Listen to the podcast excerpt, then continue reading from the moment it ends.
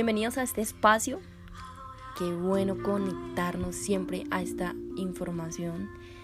Y te quiero dar muchísimas gracias por estar aquí. Y voy a reconocer una vez más que es el hecho posible de hoy llamar tu atención.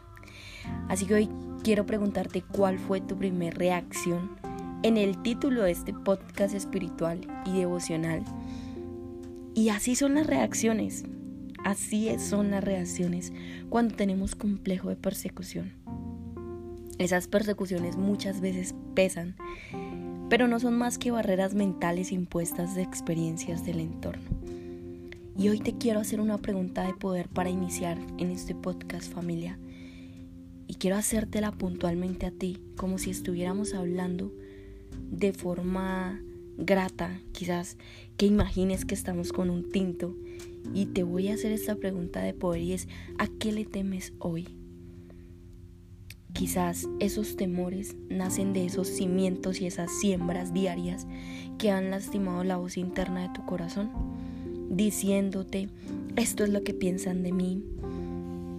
Quizás tú has puesto palabras de rechazo, así como esas voces internas de así es como te rechazan, ni lo intentes porque se van a burlar de ti.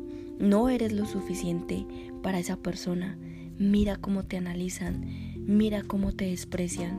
Ahora todos fastidias, no eres merecedor de muchas de las grandezas. Y quiero hablarte de esos complejos de persecución. Y hoy quiero que expandas tu mente y reconozcas cada uno de los complejos de persecución que atan y frenan el llamado que Dios quiere hacerte hoy y quiere hacerle hoy a tu vida. Y en consecuencia, quiero que sepas que los complejos de persecución son doble voz que podemos escuchar que no vienen de nosotros. Y son esas conversaciones con alguien que desconocemos. Así que hoy voy a hacerte esta profundidad de declaración y es que si no te sientes tan merecedor de la grandeza de Dios, entonces es tiempo de frenar con cada complejo de persecución. ¿Qué te impide realmente avanzar? ¿Qué te impide parar y frenar? Y vas a cerrar tus ojos, vas a concentrar tu mente, vas a expandir tu mundo interno, porque no puedes reconocer algo sin ser consciente del significado. Así que vamos a hacer una introspección y es hablar acerca de qué es un complejo de persecución. Y por un momento tú vas a analizar cuáles han sido las mayores experiencias que te han llevado al complejo de persecución. En estos segundos, analiza cuáles son esas experiencias. Y deseo que hagas una introspección en cada persona que estuvo en esa experiencia cuáles fueron las actitudes de estas personas, cuáles fueron sus reacciones hacia ti, qué experimentaste que no quisiste haber experimentado. Y basta por un momento, callas el pensamiento y ya no hay poder humano que quiera hacerte sentir todo por un momento como la víctima. Ya no hay poder humano que en este momento quiera hacerte sentir como la víctima. Y quiero que sepas que este mensaje no es casualidad. Dios en plenitud preparó este mensaje para ti porque te ama y porque Él disipa un verdadero encuentro en tu vida. Porque Dios sí desea verte feliz, porque para Dios sí eres importante, porque cuando alguien estaba pensando en tenerte, Dios ya te amaba, aún en el vientre de tu madre ya te deseaba, porque para Dios ya no eres más la víctima, y Él te ha enviado y ha enviado un espíritu de fortaleza para derrotar la barrera mental de persecución, para que al romper esta barrera mental sientas el amor más puro a través de la seguridad de tus acciones, para que ya no tambalees en estados de ánimo inconstantes e inconscientes, para eliminar la depresión, superar esa ansiedad, para que hoy puedas decir, Dios me ha llamado a esto y decido creerle, decido creer en su grandeza, decido creer en lo que Dios sabe que dice que puedo hacer. Pese a tu circunstancia, deseo que medites y declares, decido creer en lo que Dios dice que puedo hacer, lo que Dios me ha llamado a hacer.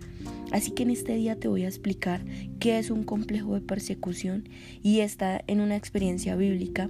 De hecho está en Primera de Samuel. Y quiero hablarte del nacimiento de un excelente líder bíblico y hoy vas a comprender que ya es realmente y lo que es realmente un complejo de persecución. ¿Y cómo lo vas a superar?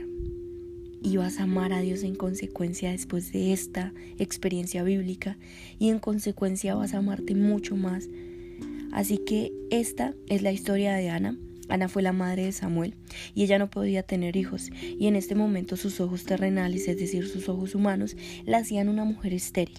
Su alma estaba llena de amargura y bañada en lágrimas y en medio de esta circunstancia le hizo una promesa a Dios, a Dios Todopoderoso y le dijo, quiero que te acuerdes de mí y que me des un hijo varón. Y no tambaleó al hacer esta promesa. Sus labios se movían, pero su voz fue su silencio. Así que su oración fue escuchada a través de su pensamiento interno, un sentimiento visceral, porque es ahí en donde Dios más escucha, sana y conmueve, y hace las promesas realidad. Así que Eli, quiero que analices cuál es el elite de tu vida en este momento.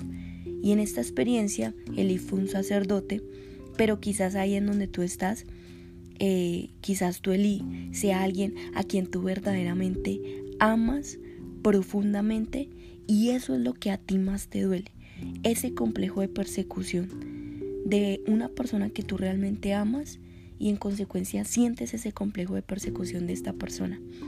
Así que Eli eh, pensó que Ana estaba borracha y aun viendo, este sacerdote la juzgó.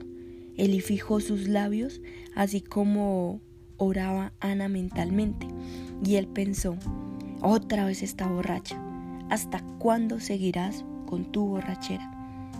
¿Y cuál es tu reacción? ¿Cuál crees tú que fue la reacción de Ana? Su reacción afectó su identidad, diciéndose, soy una mujer desgraciada, y no hizo más que ahogar sus penas a Dios.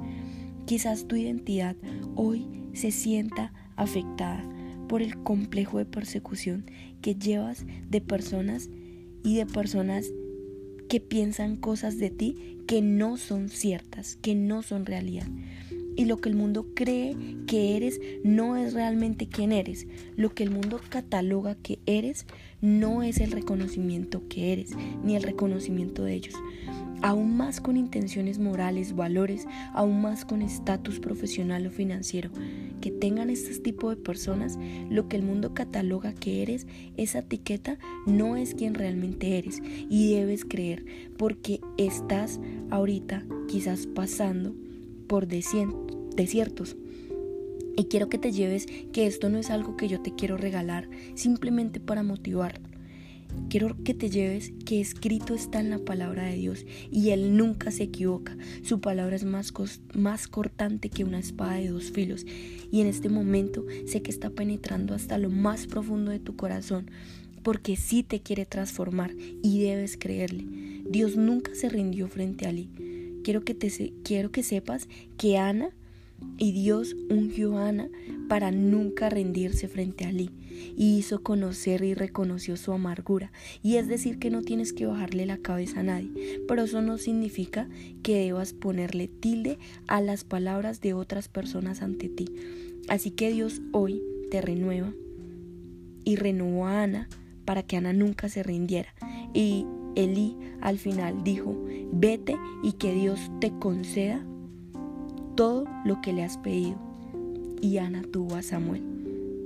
Cuando dejas de enfocar tu energía en cosas que no controlan tu atención, creces en abundantes frutos. Así es lo que Dios tiene preparado para ti. Porque para Dios no eres una casualidad, para Dios lo eres todo. Y nace Samuel. ¿Sabes quién fue Samuel? Samuel no solo tuvo un libro, tuvo dos libros. No son escrituras, no son solo cumplimientos de las promesas. Estos, estos llamados que Dios hace a tu vida a través de los sentimientos más viscerales de tu mente son las promesas del Espíritu Santo en ti.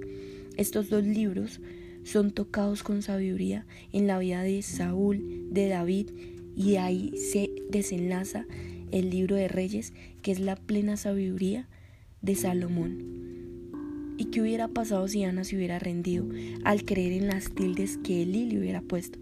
Quizás sus decisiones no serían el llamado de Dios y ese es el mismo llamado que Dios hoy quiere hacerte creer, que vivas hoy siendo un ser valiente, resiliente y hoy con la prudencia de la templanza del Espíritu Santo que te acompaña para que hoy no pelees con insolentes, difamadores, para que no pelees con quien no cree en tus sueños, para que no dudes del valor de dar amor aunque no recibas algo a cambio, para que sepas que cada siembra que haces en consecuencia es multiplicada a un ciento por ciento y debes creerle y debes ser transformado.